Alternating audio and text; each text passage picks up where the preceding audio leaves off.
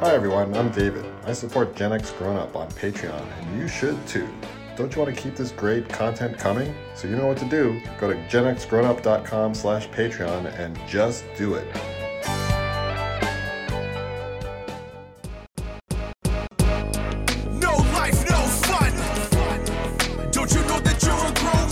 Gen X Grown Up is a YouTube channel, website, and audio podcast you're listening to right now. All made for and by people who love exploring media, games, tech, and toys of yesterday and today through the eyes of Gen Xers who refuse to grow up.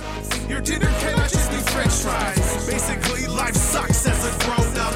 Welcome back, Gen X Grown Up podcast listeners, to this backtrack edition of the Gen X Grown Up podcast. I am John. Joining me, as always, is Mo. Hey, everybody. And, of course, George is here. Hey, how's it going, guys?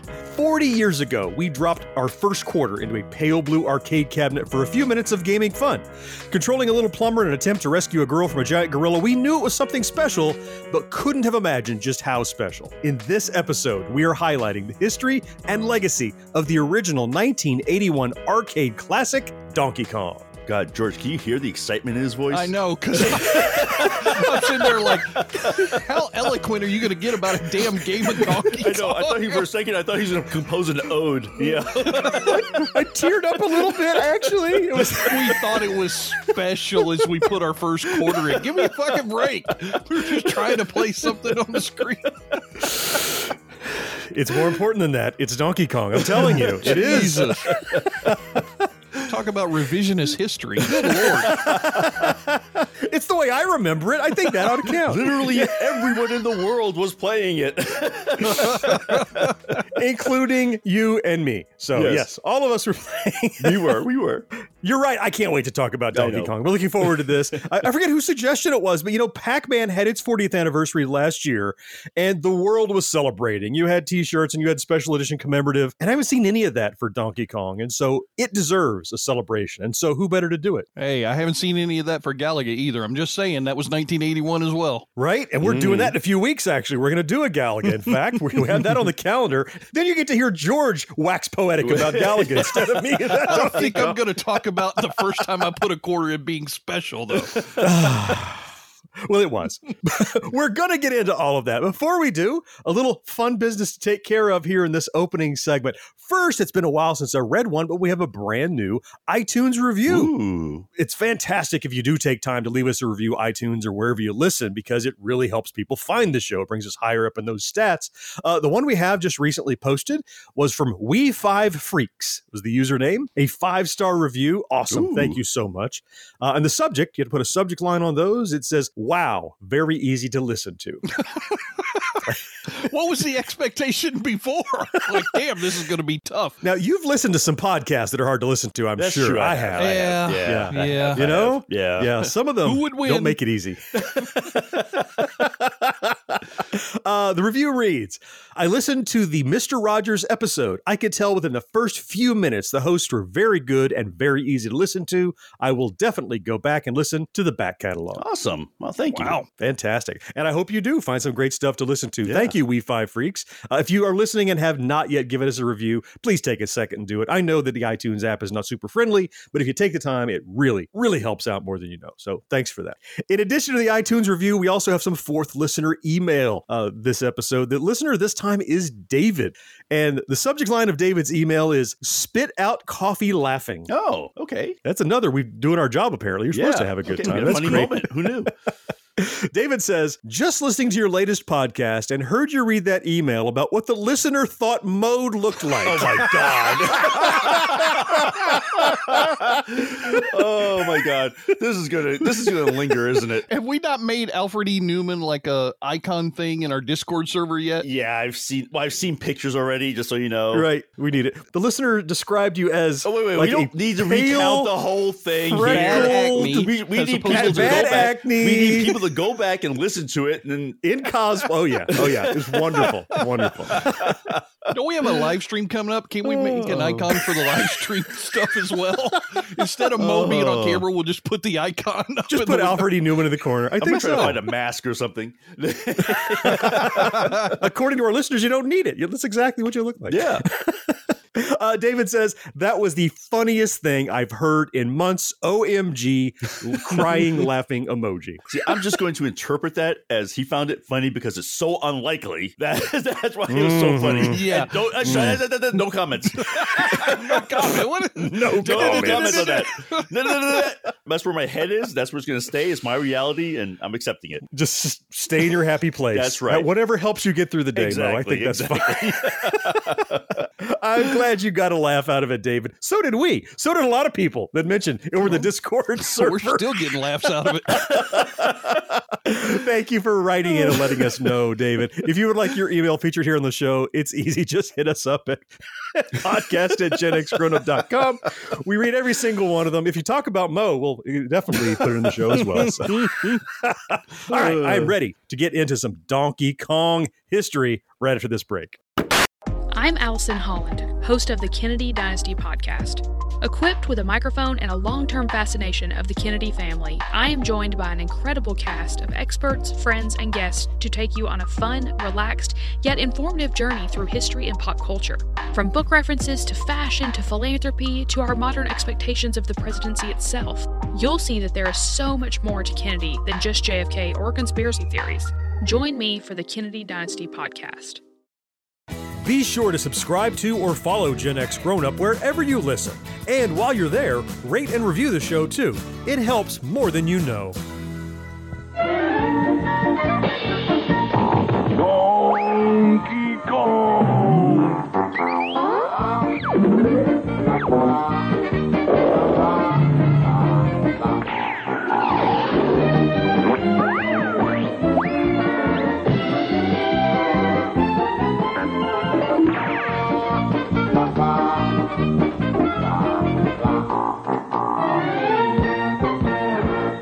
The year was nineteen eighty-one. Oh, my God. Oh, Jesus Christ. Oh, should it not be that dramatic? Is that, that's the problem?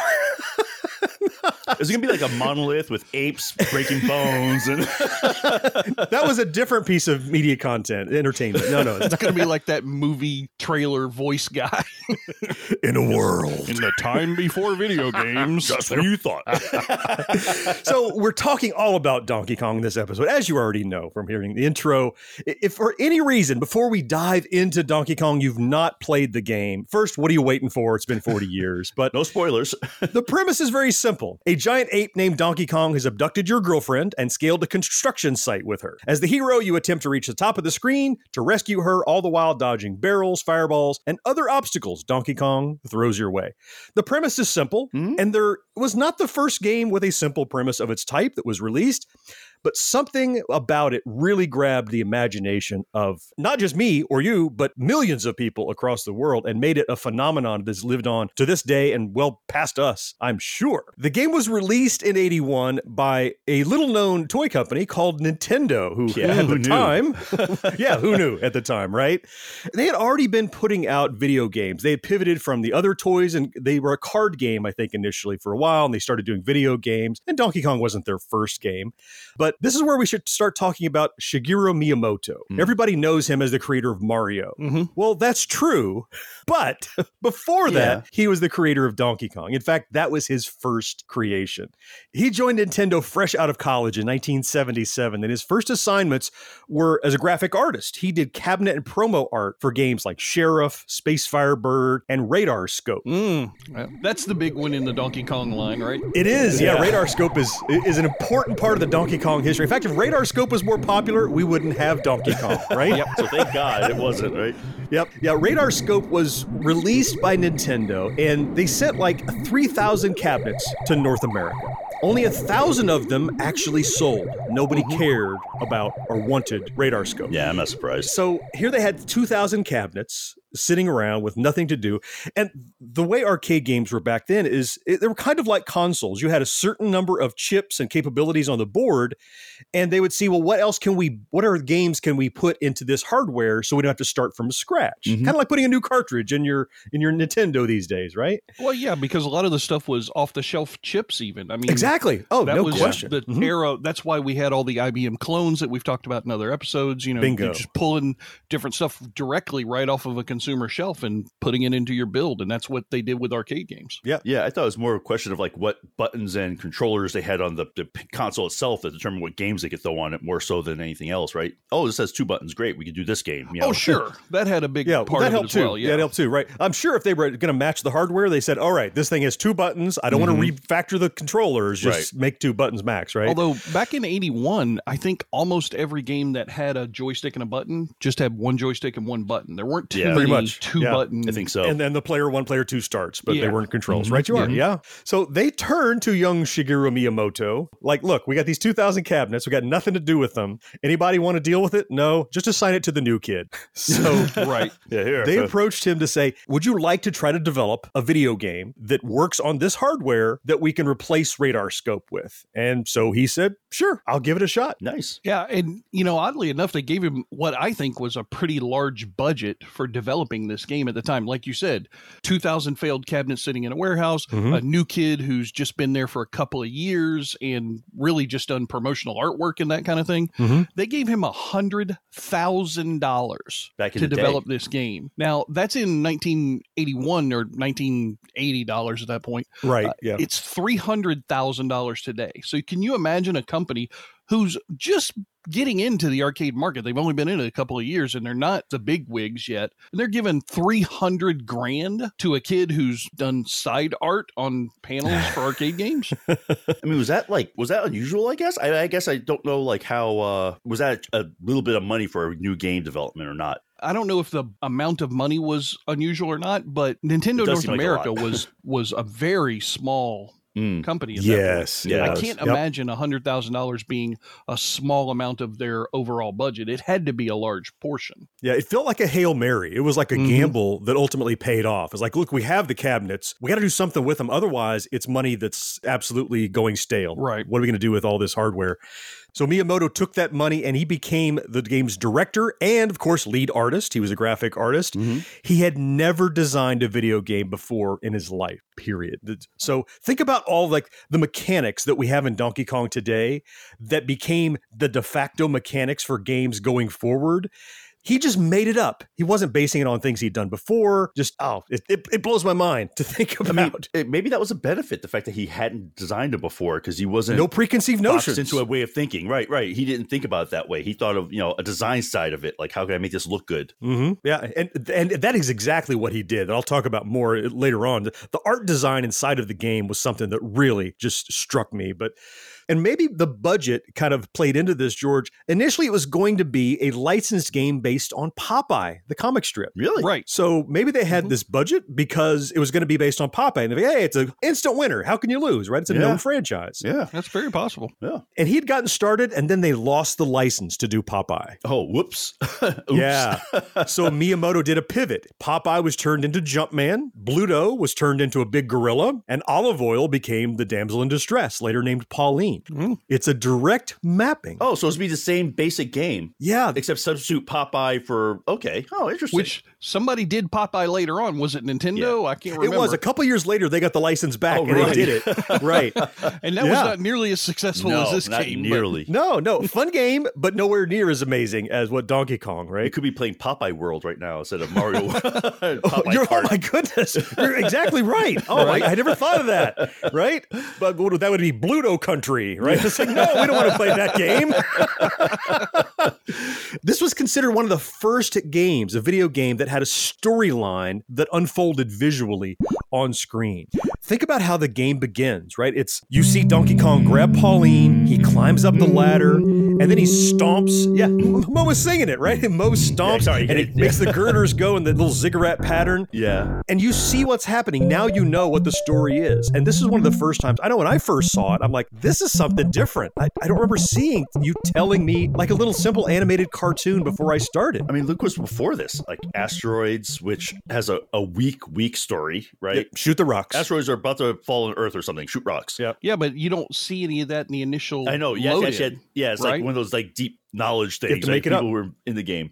Or um or Pac-Man, like what's the point? Pac-Man, Pac-Man right. You don't see it as an initial load in, you see it in between stages two and three. That's right. When they start telling a story, kinda. Kinda. Kinda. Yeah. Right? But even the story just says, look, the ghosts are after you. Right. Yeah. yeah. And then, right? Look, you're running away, you know.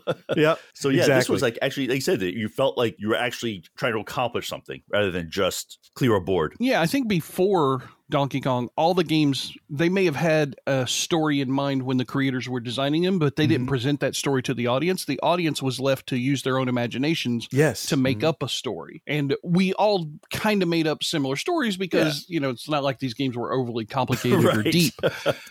But I think with Donkey Kong, it was the first one to say, you know, you don't have to do that. Here's the story we're trying to tell. This big creature has grabbed your girlfriend and he's up there throwing barrels at you. It's your job to go save her. And maybe, you know, for somebody like John, it bought him into the game just a little bit more, and it's why he's so nostalgic about it now. Yeah, oh, that's for sure. Certainly a contributing factor to my addiction. There's no question about it. Well, it's also it's the first game I remember playing where you were the hero, like you were actually the hero of a story. Other ones, you were just whatever. You were a thing. Yeah, you were a thing. You were a rocket ship, right? Yeah, you're a rocket right. ship, or you were a person, right? Or I was a, a yellow munchy pie, or whatever. Yeah. Here, you're actually trying to save somebody, right? You're trying to save your girl and all that stuff. Someone's depending on you. It was a small story too. It wasn't save the earth, aliens are invading. Right. It was, I need to rescue this person. So it was, you know, we talk about our media. I never thought about this until just now discussing it, but being a small personal story, it's it, it compels you a little more. Yeah, saving yeah. the world is great, but it's an abstract concept. Mm-hmm. What what's this gorilla going to do to this poor girl that he's tucked under his arm and ran to the top of the, you know, the girders, anything. Well, and it harkens back to King Kong, right? Because King Kong oh, yeah. grabs Fay oh, Wray yeah. and takes her up to the top yep, of the Empire yep. State Building. So it was something that American audiences were already familiar with when it mm, came out. Yeah, it wasn't yeah. a foreign we get it. story like nobody go, why would an ape grab a woman and take her to the top of a building? of co- That's unbelievable. Yeah. That's never happened. What else would an ape do with a woman? Yeah, I mean, come on. In addition to being one of the first ones that had a story, it was also one of the earliest examples of a platform game. It's a genre that we know today, the platformer. Mm-hmm. No one had named that genre before. It was just, there had been Space Panic before it, I think, and maybe a couple of others. But Donkey Kong, again, the idea of there are levels, there are ladders, you know, that you're jumping between. That was the origin of that. That was another Miyamoto creation almost, how he, the mechanics of it and how you move, that was brand new as well. Yeah, and the, I think what was was really nice about the game, you've played it a million times, it's not all of the increments to the next level are simple or easy. I mean, there's broken ladders. They're in different mm-hmm. places right. around yeah. the grid. The grid is slanted. It's not just straight line levels flip, like it right, was in yeah. some of those earlier games. So I think his uh, design came into it. The artistic side of him came into it way more than some of those earlier games that did platforming-ish kind of things. You know, you make a good point that, again, I've probably not until this podcast ever thought about Donkey Kong critically like I am now, but that's a difference between a programmer making a game that fits within confines of his graph paper right. mm-hmm. versus a visual artist creating a game yeah. that he's cramming the electronics to fit his visual style. And I think that lent itself in, in ways that we never really thought about until maybe thinking about it now. You know, a lot of people ask, you know, Donkey Kong, what does that even mean? It's a catchphrase today. It's unlike Donkey Kong. Of course, this was a Japanese company, and so they wanted an American name, uh, you know, English name for this game. So donkey was used to convey stubborn in English because donkeys are stubborn beasts of burden. And of course, Kong being a generic for large apes. And so they thought Donkey Kong. Other companies had trouble with translations of names. You'll remember Pac-Man's original name was Puck-Man. Yeah. And people loved to scratch the P, so it looked like an F. And so they didn't want to do anything crazy like that. So that's where he came up with the name. And while Donkey Kong had a name, and then uh, the girl was just called the girl, shortly mm-hmm. renamed to Pauline on the on the side art. But Mario was not Mario when it was first released in Donkey Kong at all. Sure. Yeah. I mean, that's the most famous name change in video game history, I would say. You know, everybody yeah. knows he was Jumpman and then became Mario yeah. later on. Yeah, but was he even like in Donkey Kong? He really didn't even have like a name at all, right? He was just the guy. I mean, they, they didn't call him Jumpman anywhere in there. You're right. They didn't introduce him as anything. It was on the the bezel artwork around the mm-hmm. sides where they would say, and I think that was a generic, he is your Jumpman. He's the guy who can right. jump, but they just called him Jumpman as a way to say, you're your guy. Right. There's interesting stuff about the design of him, like why does he have suspenders? Why does was he red and blue? It had to do with Miyamoto trying to, he wanted to convey that this guy had not just a single color. He had a torso, he had legs, mm-hmm. he had arms, and it was high contrast. He figured out the way to show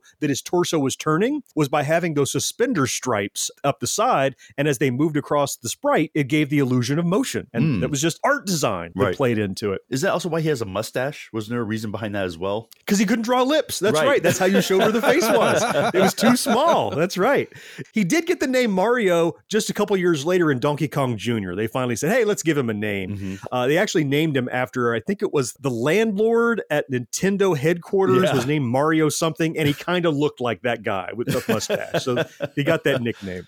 Who knew that that name Mario would become so huge? So important. More recognizable than Any, yeah. Ronald McDonald or Mickey Mouse or anybody. You know, those people recognize Mario and well, kids might not recognize anybody else. Yeah, hold on. Oh. You're, you're going a little too far there. I don't know if I am. Is Mario more recognizable than Mickey Mouse? Disney is a pretty damn big company. I no, don't no. think I'm going to agree that he's bigger than Mickey Mouse. It's right up there. We're bigger than Jesus, said the Beatles. No. Mario's like, I'm bigger than Mickey Mouse.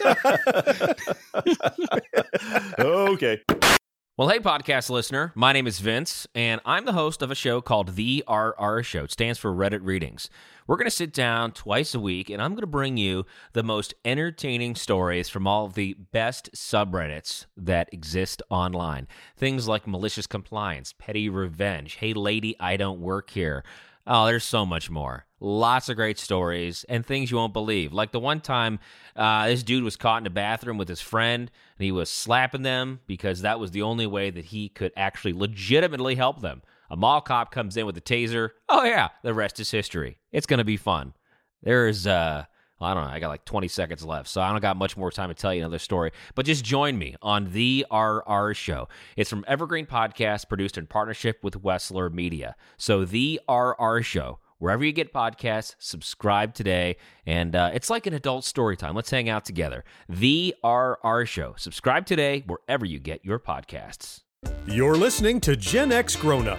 But if you have a friend who's not yet listening, why not? Tell them about us. They'll thank you later. Crunchy Bells are fun for breakfast. Donkey Kong, a Donkey Kong cereal. Help, help! Donkey Kong brand cereal has a sweet, crunchy corn taste. And boy, is it fun to crunch. It's part of this complete breakfast. Kids, kids, you want to help get Donkey Kong? Give me a crunch. One more. Donkey Kong? Donkey Kong cereal. Crunchy Bells are fun for breakfast. You love the crunch. Development is one thing, but we really need to talk about what happened as the cabinets started hitting the market, right? Mm-hmm. As we had these cabinets being released into the wild, what was their real impact on the world of arcade gaming around them? There are statistics upon statistics upon st- I went down a really deep rabbit hole looking at some of these numbers. It was nuts. So North American distributors convinced the managers of two bars in Seattle, Washington, had to convince them to set up Donkey Kong machines. Okay. So they're just these two little drinking watering holes. It's kind of funny that that's where they started, because now the barcade is becoming a thing, right? Mm-hmm. Mm-hmm. The managers oh, yeah. initially, they were like, nah, I don't really want to do that. But then they saw that these damn things were collecting thirty dollars a day in quarters with no promotion whatsoever. And they did that for a week straight. So the two bar owners said, you know what? Send us a few more of those. If you have a couple of those laying around, we'll take them off your hands. Yeah. When I see people standing in line, that means I need more cabinets to make yeah. more money. Oh, my goodness. So they publicly released the game in North America July ninth, nineteen eighty-one. And clearly those bar owners were onto something, and their patrons yeah. knew what was going on. Donkey Kong became the highest grossing arcade game the year after it came out in eighty-two in the United States. Yep. What, what was the numbers you found here, George? It was nuts. Uh, so coin revenue from July nineteen eighty-one to December of nineteen eighty-two. This is coin revenue. Quarters going into the machines. one point one zero eight billion. What? With a damn B. That one hundred thousand dollars budget looks like a real good investment now, doesn't right? it? That's a lot of freaking quarters. They did a ten X multiply on that from July to December of nineteen eighty-one. Just in the six months that it was released in eighty-one, one hundred five million. Wow. Mm. The other wow. nine hundred, whatever, that took it over a billion was all in nineteen eighty-two. That's People crazy. People really moly. started to... you know, find the game. I don't know when the albums and the songs started getting released, but I'm sure it, it started in eighty-two yeah. around yeah. that time frame, because that's when both Pac-Man is in its second year at that point. Donkey Kong's in its first mm-hmm. real year right. from the beginning of eighty-two on. I mean, it just exploded everywhere. Wow. Let me tell you, I mean, to show you like how much I think people started to notice how much money it was making is, of course, they got sued by Universal saying that they copied King Kong from them. Right. Right. Well, you'd mentioned King Kong, right? Yeah. But actually, it turns out that they lost the suit because the court ruled that King Kong is public domain, the concept of that. Wow. Universal doesn't own King Kong. They just own that new movie about King Kong. Right.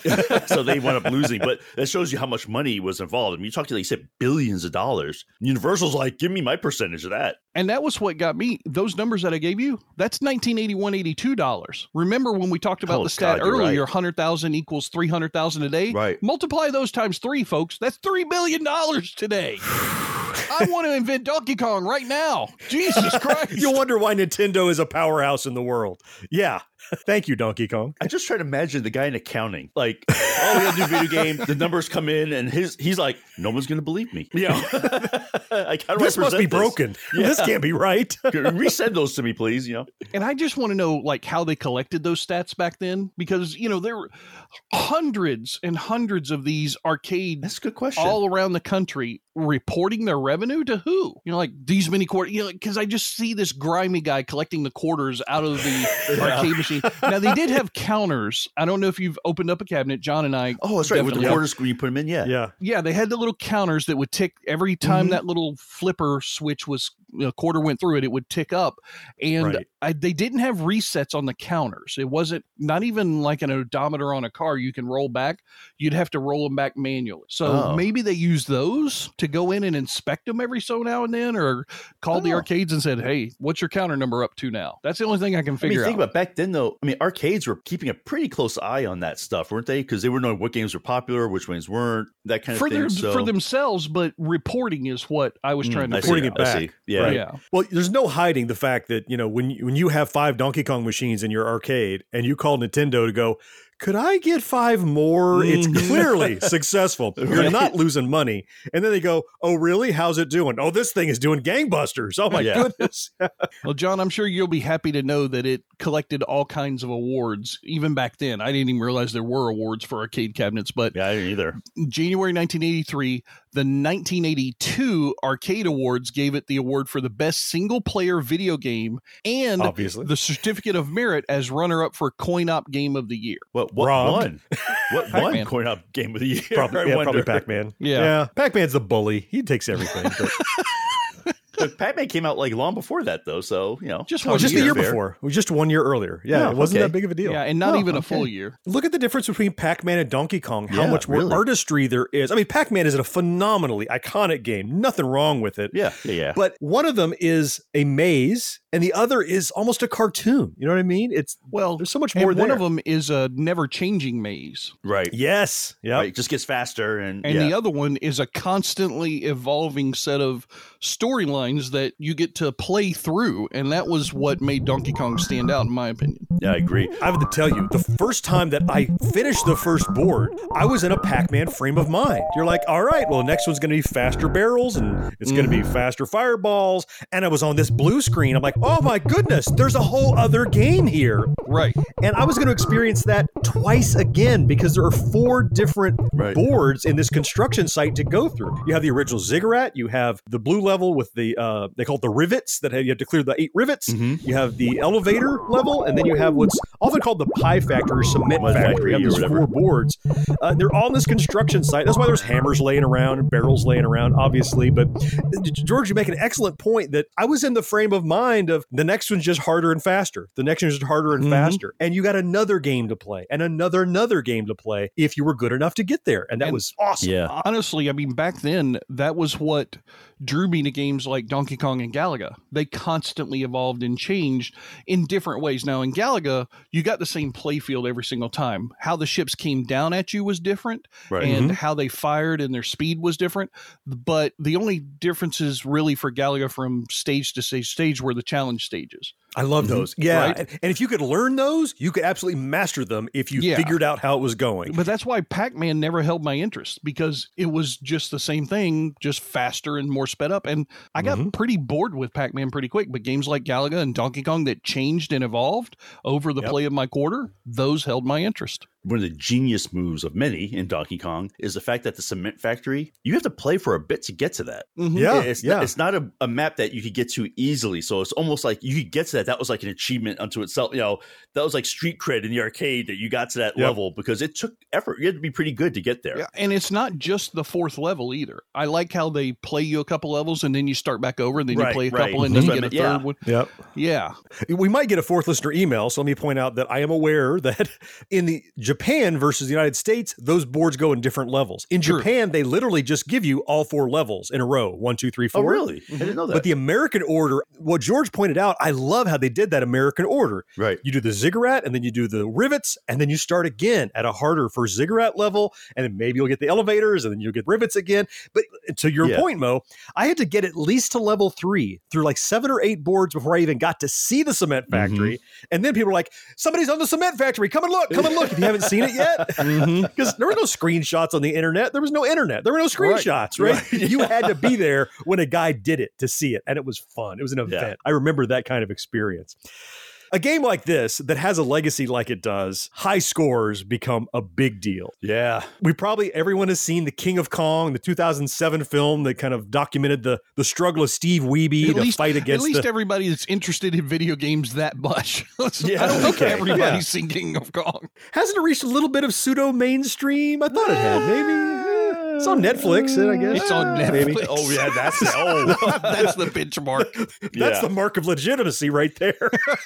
Greenlit. Yeah, exactly. It's Netflix greenlit. Politics. All right, point taken. All right. World records are a big deal, though. Uh, we all know Billy Mitchell, who was the kind of the, the bad guy in that King of Kong. He set the world's first recognized world record all the way back in nineteen eighty-two, the year after it released, when it was a big deal. eight hundred seventy-four thousand points. Amazing. That's mm. ten times my average high score. I usually hit eighty and then hit a wall. That score held for eighteen years before mm. anybody touched it. God, any idea how long it took to reach that score? It takes a couple hours. Oh, that's it? Okay. It takes a couple I mean... hours because Donkey Kong hits a kill screen. That's the challenge with a high score in Donkey Kong, because there is a kill screen where you can't get points anymore. So it's all about maximizing points throughout the game all the way through. Uh, Getting every barrel, making every jump, doing the point press on the rivet level, George, where you jump next to Donkey Kong, right. right? Get those points. Anywhere you can get a point, you take it, because eventually you will just die for no reason, and it's a kill screen. That's another event. People come, there's a kill screen coming. Come and see it. You'd see those in arcades. I don't think I've ever seen it. I, I saw it in King of Kong because I watched it on Netflix. Yeah, that's, that's right. I saw it. Thank you for Netflix. I appreciate it. His high score got beat in two thousand. Like I said, eighteen years later, Tim Sczerby hit eight hundred seventy-nine thousand points, just five thousand yeah, points just more. Barely. Wow. But then between two thousand five and today, it was broken dozens of times. Like you look at the chart, it's like Billy Mitchell, Tim Sczerby, and then eight thousand more entries. There's tons of them. I was like, the likes like Robbie Lakeman, Steve Wiebe, Hank Chin, uh, Wes Copeland, so many people. But today, the current ones, so remember back in uh, in eighty-two, it was eight hundred seventy-four thousand. Mm-hmm. Lately, just said in January of twenty twenty-one, this year, just six months ago, John McCurdy hit one point two seven two million points. Wow. wow. And that's the current that's a big, big one. leap. That's, that's like fifty percent more yeah. than the other one, right? Huge. Holy yeah. cow. We're not even, wow. Okay. So now we're running into a point where it's mathematically getting more and more difficult to get mm-hmm. a high score. It's not about how long can I live anymore. It's about how do I maximize my points while I am alive before the kill screen. So I think we're starting to reach like the upper limit. If you look at the later scores, they're all by like a thousand points, two thousand points. It's not hundreds of thousands anymore. People are just squeaking, squeaking their way into it. Yeah. I have talked at length, both on this podcast and others, about my first experience playing Donkey Kong, seeing it for the first time, and what I felt about it. And I want to ask you guys, do you remember, or if so, what do you remember about your first time seeing the cabinet or playing it? What were your thoughts, if you had any at the time or or since? Uh, let me start with you, George. Do you remember seeing it for the first time or playing it? Uh, you know, honestly, I don't think I remember the exact first time I saw it and mm-hmm. played it. I know that I would have been probably eleven years old, because I probably would have seen it in eighty-two when it really started hitting the mass market, because Tallahassee would have never gotten it when it first came out in eighty-one. If there's no Comp U S A, there's no Donkey Kong. No. If I remember correctly, the, some of my earlier memories are playing it at an arcade that was in what we called the new mall, the Governor Square Mall here in Tallahassee. There was an arcade called Tilt. And that was a pretty mm. wide arcade I chain. Spent many a days there. I remember... It wasn't at the forefront of the arcade. It wasn't like in the prominent part. You know, like when you walk into a casino, all the really brightly colored slot machines are right up front, you know, grab your attention. And I yep. remember the first time playing it, like it was kind of on the left side wall of the arcade as you would enter. And there were like two or maybe three of them, because they didn't have a lot of room in this Tilt arcade. There was probably fifty arcade games total in there. Mm-hmm. So for it to have two or three, that was quite a lot of the real estate. But I remember having to wait almost until it was time for my mother to come back to pick me up before I really got a chance to play it. And I, I'm sure that I, I had to have died really quickly, probably, you know, first couple of levels. But I remembered enjoying the mechanics of the game, understanding them very quickly and easily. You jump over barrels, you grab the hammer, you smash them, you climb up ladders, you're trying to get to the top. I think the only thing I do remember early on was the first time that I saved or got to Pauline on that first level. That you didn't save her on the first level. Oh, right, right, yeah. Getting to Pauline the first time and getting up that little short ladder where she's on that little half little beam there before he grabs her and takes her off. Just losing my shit. That I like made you made it because it was so hard for me. I was eleven years old, you know, so that's that's my first memory of hmm. Donkey Kong. I love that you can visualize where it was sitting in the arcade. Yeah, that just speaks to how impactful these arcades were to our youth, right? It's like you close your eyes and you can see it and smell it and feel it, what it was like. That's really cool. We talked about Miyamoto's creativity. Like there's little animation cues that I never saw in other games. Like think about when Mario gets to the top of a ladder. He doesn't just pop off the ladder. Mm-hmm. He kind of crouches over mm-hmm. and you can see him like pushing himself up a little bit. Mm-hmm. That was that creative artist, not that video game designer in Miyamoto doing something. That was that kind of special thing that I hadn't seen anywhere before. Yeah. Mo, what about you? Do you remember your first exposure or first times playing? Uh, so I, like George, like I can't remember like when I first saw it. I remember when it hit the arcades in New York, you couldn't play it. The line of quarters across the top was just so long right. that you, you just couldn't get to it. We had to earn that billion dollars, man. We got yeah, to get so, going. So what we did was that me and my friends actually wound up getting up early Sunday morning, going to the arcade first thing when it was like empty because no one was there and, and playing at that point because that was the only time we could get to play it. And I mean, that's all we played that first day. We just said like we kind of went in there purposely just to play Donkey Kong. And the thing that got me was like, I still remember I felt like such a boss for this, but just like I think it's the second girder level, a third one that if you, as you're running across the bottom, if you keep jumping, you'll hit that diagonal barrel that's coming down. Oh yeah, you'll do the false jump. Right, yeah. You can time it and get that extra hundred points. Yeah, yeah, Don't yeah. Don't ask me right. why that was so important to me. I just remember doing it and feeling like I was like the master of Donkey Kong. Of course, you know, I, I didn't think I got to Cement Factory the entire time we played. But again, it was just like the fact that it was a changing game. That was the big thing, like you said, George. You know, it wasn't like the same. Like you're playing the same levels. Like oh, it's not like more Pac-Man. It's not like more this. It's not. Mm-hmm. It's like. Oh, you got to this level now. Oh, you're, you know, where are you? Oh, I'm on the third girder level. You know, that you knew exactly where they were in progression by how they referenced it. That speaks to how popular it was. If you're willing to give up early on a Sunday morning when yeah. you could have slept in, there's no cartoons to watch. yeah. I could sleep in. There's no school. You got up to go and catch Donkey Kong before the lines. Yeah, that's cool. You know, a lot can happen in seven minutes. And luckily, that's how long it takes me to tell a story. My name is Aaron Califato, and I'm the creator of seven-Minute Stories. I'm proud to partner with Evergreen Podcasts, and I'd like to invite you to join me on this journey.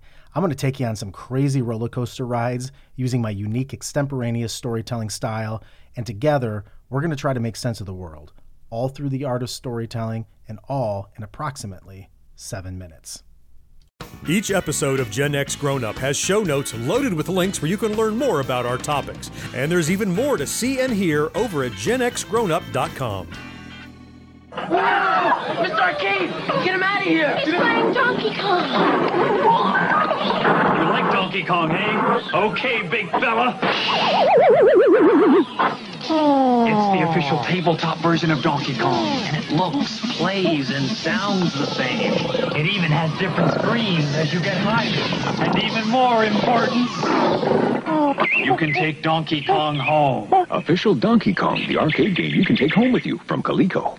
You can't talk about Donkey Kong without talking about just how it evolved over time. I mean, it has become now. I mean, look at today, look at Mario World. It's become like this whole worldwide phenomena, but sure, it went through a lot of changes, even in the early days, which I also, guess, you know, thinking back, I didn't realize how many different evolutions there were of the game just in the first couple of years. Plus, you know, the fact that it was going into consoles. Well, you're absolutely right. I mean, you have a hit that big that's making that much money in the arcades. You got to find a way to maximize on that everywhere. So, so Nintendo, first we did the, the Game and Watch port. So they did, it wasn't exactly the game. In fact, we did a live stream not long yeah. ago looking at it. It's a very different game, but it's the characters, you know, it's the girders and that kind of thing. They did them on Game and Watch, those little cool black and white L C D. It didn't matter. I mean, it was, you were taking Donkey Kong around with you in your pocket. That's what mattered. Damn yeah. straight. Yep.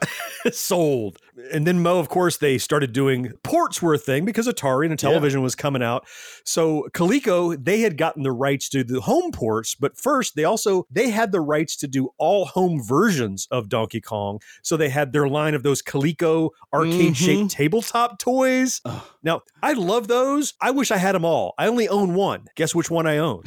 I own the Donkey Kong version. Yep. And, and it works. It's horrible. But like you said, George, it didn't matter that it was blippy and it didn't even resemble the game and it had no real mechanics. It was just lighting up fields on this L C D. Who cares? It was Donkey Kong. Well, what pisses me off right now is John just forced me into the mindset of now I've got to go collect all these damn Coleco tabletops, including Donkey Kong, because I, you're right. Back then I wanted all of them. We had like between me and my friends, I've talked about it in other podcasts, we had probably five or six different ones and a couple of uh, duplicates, and we formed that little arcade back in the woods. In the woods we've talked about, right? That we would charge people a quarter, yeah. Now I want all those, now that I have money. I just don't know that I have enough money because yeah, now, these are yeah. not cheap, I'm sure. They oh. start around one hundred bucks a piece it, wow. in poor shape. Yeah, they really do. Yeah, I lucked out with mine. Yeah, you're going to have to do a lot of refurbishment to get it back in operation. So we might be seeing some of those videos pop up on the channel after a while.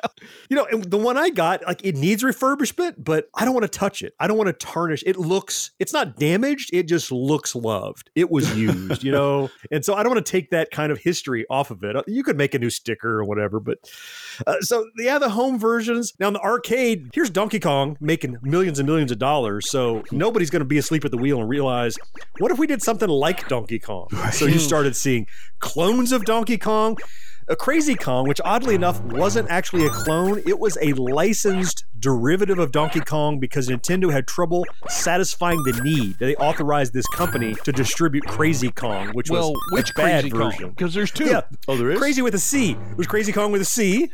Really? I didn't realize there were two. Holy cow. Yeah, and then there's Crazy Kong with a K. Mm-hmm. Okay. Yeah. Uh, there's Logger, which is a re- remap on top of Donkey Kong where there's a big bird throwing barrels and there's a guy with a pickaxe. No, that's Donkey Monkey, Monkey Kong. There are tons of them.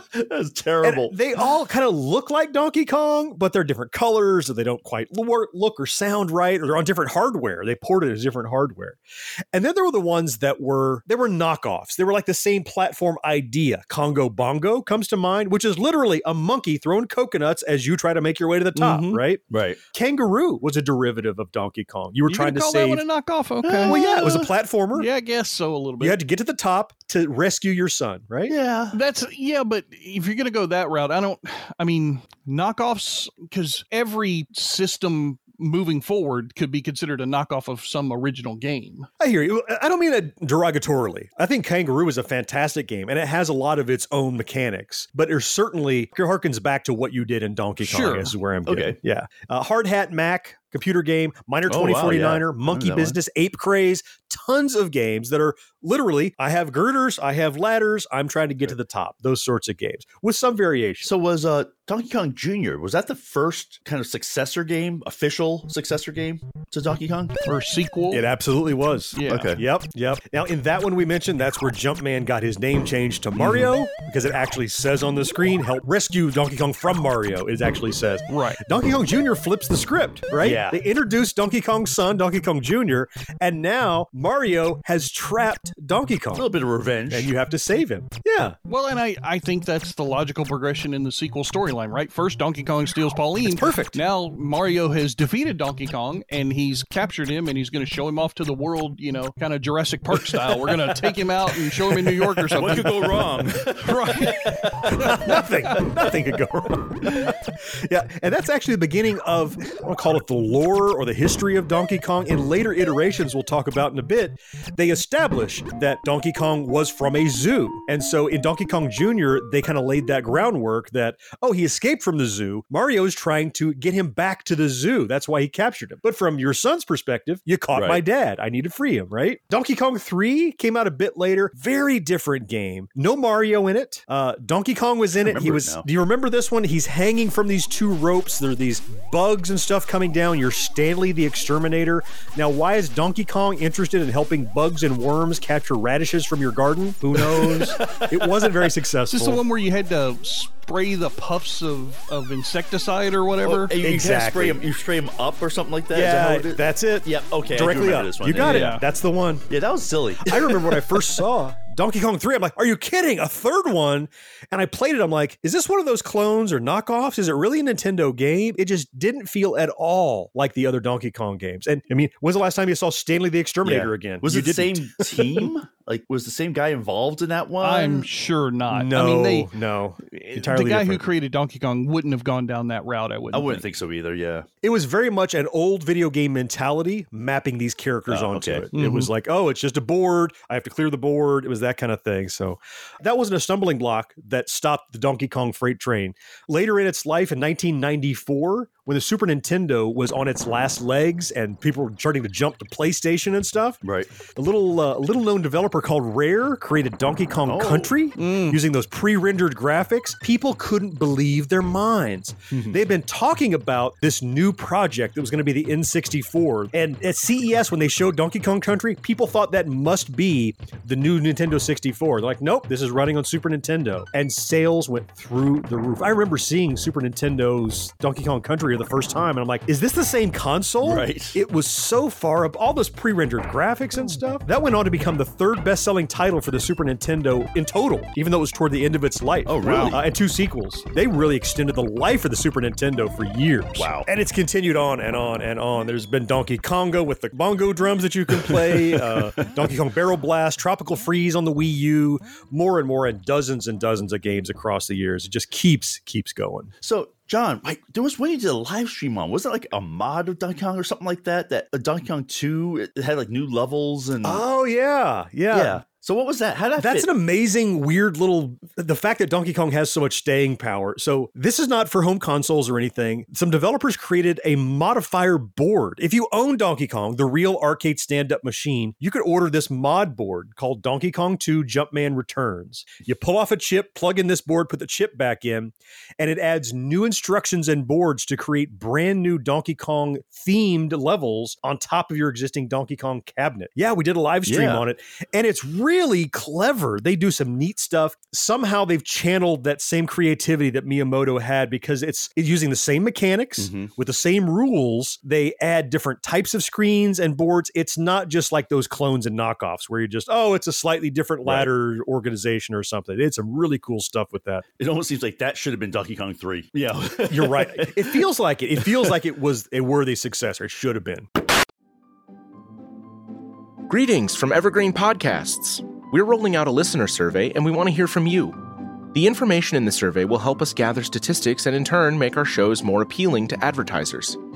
I know most people don't like ads, but this is one of the only ways our shows make money and help keep their lights on. We promise it will only take a few minutes, but the impact on our podcasts will be tremendous. As a token of our appreciation, we'll randomly select one lucky participant each month to win an exclusive merchandise package from Evergreen Podcasts. Head to evergreenpodcast.com slash listener survey to help a show and possibly get some free stuff for doing so. We can't thank you enough for the support. Now back to the show. If you're a die-hard Gen X grown-up, you can pledge your support by clicking join on YouTube or by becoming a patron at genxgrownup.com slash Patreon. Take a look at this, Pauline. My plan for the most perfect Donkey Kong trap ever devised. All I need is a duck, a hunting dog, a bucket of water, a squirrel cage, thirty feet of rope. I can tell you, when I was a kid going to school in nineteen eighty-two, I absolutely had a Donkey Kong t-shirt. I think you might have one now, don't you? I think you'd be disappointed in me if I didn't have a yeah. Donkey Kong t-shirt. Actually, that was representative of how merchandising grabbed on with Donkey Kong. Mm-hmm. Of course, the games. But when you couldn't play the game, you couldn't go to the arcade, everything was permeated with Donkey Kong, like so, like a Pac-Man. They were all over the place. Yeah, because also they did like a whole Saturday morning cartoon thing, of course. Like anything that was popular back then, they did a Saturday morning cartoon, and Pac-Man had one, all these people had one, so of course Donkey Kong had one. It was part of a group. It was called the Saturday Morning Supercade, I think it was called. Oh, that's it. Yes, that's right. And they rotated. They had some Cubert, they had some Donkey Kong, Donkey Kong mm-hmm. Junior I forget who else was in it, but in fact, Donkey Kong was voiced by Soupy Sales. Was wow. it really? I did not know yeah, that. Yeah. Yeah. I, I didn't realize it until I read it. And I'm like, oh, I can yeah, hear I guess that. It makes sense. Yeah. Right? Yeah. yeah. I, I just think of the Liars Club with Soupy Sales sitting on the panel. Oh, yeah. So, John, I'm sure they had a breakfast cereal that you had, right? I don't know if I ever had the breakfast really? cereal, but they, def- they definitely had one. Yeah. I'm surprised. Well, you got to remember, cause... we talked about breakfast cereals before. John's mother didn't necessarily buy the trendy kitsch cereals, right? He was very limited right. in his I selection. I had grins and smiles and giggles and laughs. I know. Yeah, right? yeah, here it is. That's the one I was thinking of. Yeah, I don't remember seeing it, but it did exist. I've seen pictures of it. Uh, its tagline was Crunchy Barrels of Fun. And it was the mm. cereal was the little barrels that Donkey Kong would throw. Yeah. Jeez. Anything to make a buck, man. Let me tell you.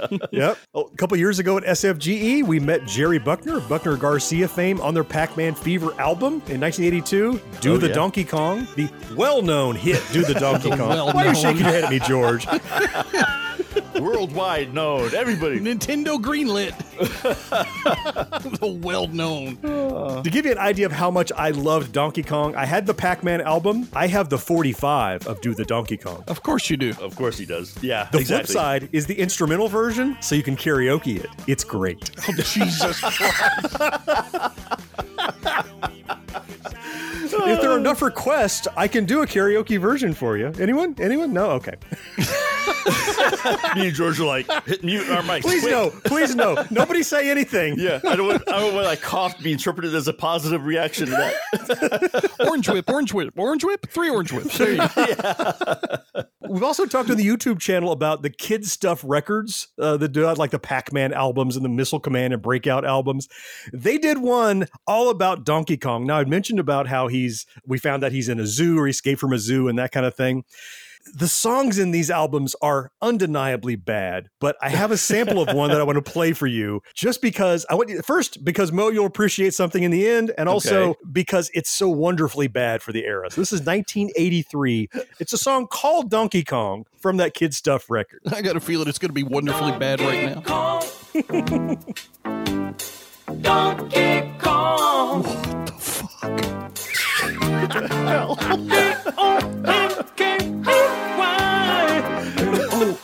G.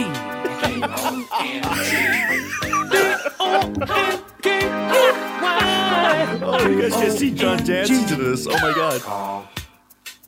We're talking gorilla, we're not talking Godzilla. We're talking gorilla, we're not talking Godzilla. We're talking gorilla, we're not talking Godzilla. Why rhymes with Godzilla? Why not? Oh my God. Turn it off. God, this is painful.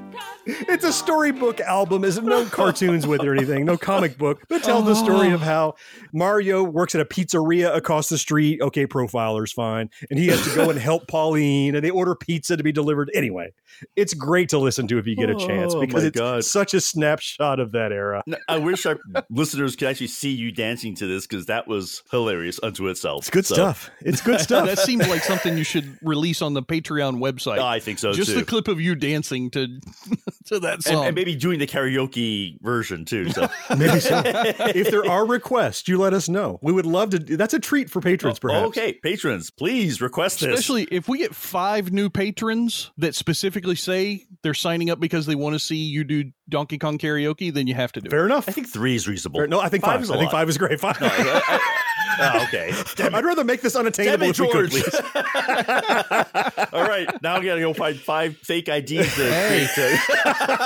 I'm just interested in the money. I don't care about anything else, so it's sticking right. at five. And it's it's John doing the work, so what the hell does George care? That's my right. dog wants to be a patron now. They- oh, my goodness. It'd be totally worth it. If he's got a credit card, we're good to go. So Donkey Kong was not just Nintendo's first major video game success in North America, but as we mentioned, it also introduced the world to Mario, upon which the Nintendo juggernaut has been formed. Yeah. And, you know, more importantly, it paved the way for the company to launch the N E S. Mm-hmm. Well, what shipped with the N E S? Super Mario World. Yeah. Yep. Straight out of Donkey Kong. Great game, actually. Right. It is a great game in its own right. That N E S release helped resuscitate what was a nearly dead home video game market from the yep. eighteen- yeah. nineteen eighty-three crash. I don't think it is too big of a stretch to say that the design, the creation of Donkey Kong contributed to what ultimately became a multi-billion dollar worldwide market for home video games because it came out of that arcade game. Mm-hmm. I mean, I think you're right. I think that we likely would have had some other thing create the home video game market. We just, since this did, we don't know what that would be. But like if you had a look back at Man in the Iron Castle, you know, alternate history kind of thing, there would have been right. something else that would have stepped in to fill the void. It just so happens that Donkey Kong and Mario did that. And they did it really early, like you said. Right. I mean, you know, right after the crash in eighty-three, they jumped in. And I think the whole... The whole system, we've talked about it in other different podcasts and people have talked about a lot, you know, of the Nintendo, you know, not being marketed as a game console, but an entertainment mm-hmm. system and all that. Right. And yeah. I, you're right, though. You couldn't have done it if it were not for the original game design and the original thought processes behind those two thousand cabinets sitting there and waiting to be developed into something. So yeah, absolutely. I think Donkey Kong is definitely should be credited with the home game market. You make a strong point, but I think you can't overestimate the the artistry of mm-hmm. the characters. It'd be one thing to say, well, some video game might have come along that would have been great. But the fact that the N E S released with this character who was friendly and relatable and people, they'd already played him rescuing the, the damsel and they could, and Super Mario World was still Mario rescuing the damsel. It was the same story in many, many cases. There just was no monkey. Instead, you had Bowser, right? They mm-hmm. replaced it with this big lizard. And there's something that we talked about the art style and how Miyamoto just crafted it in a way that a, a, a creative type would do it versus how a developer would do it. I don't know that it would have been as big or caught fire as well if you had not had this nice established artwork and creation done by Miyamoto all the way back in eighty-one. I think so, too. Yeah. I, there was something on it, obviously, that caught our attention, right? Mm-hmm. And even today, I mean, we were just at a convention. They had, what, Smash Brothers competition or something like that? Mm-hmm. And a lot of those it's characters huge, are yeah, huge Smash Brothers. And yeah. a lot of those characters were Mario characters. Hell yeah. Because well, that's a Nintendo product. So, yeah. yeah. So it's, I think it's yeah. still being affected today, even forty years later, which is pretty phenomenal. I love the original Donkey Kong, so I'm going to say it was all because of that.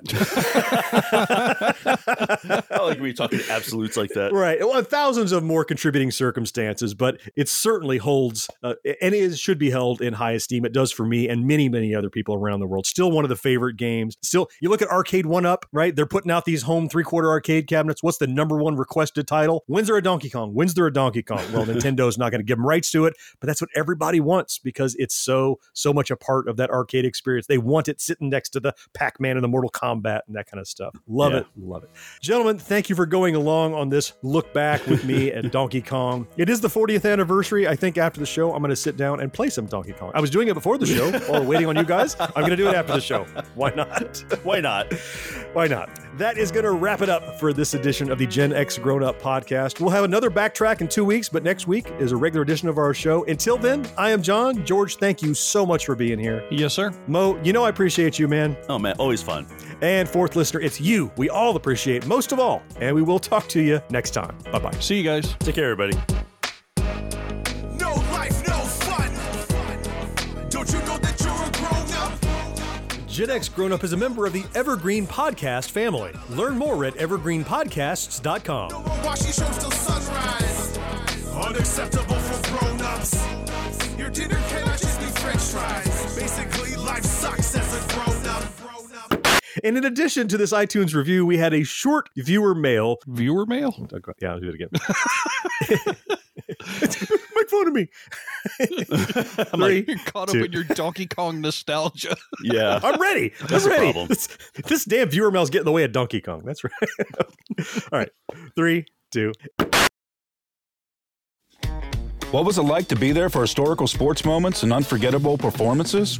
To be behind the scenes? On Press Box Access, you'll hear from me, Todd Jones, and other sports writers about their experiences with the greatest athletes, coaches, and sports events of the past half century. We'll share some stories behind the stories, some big, some small, and some we've only told each other. Let us buy you around on Press Box Access.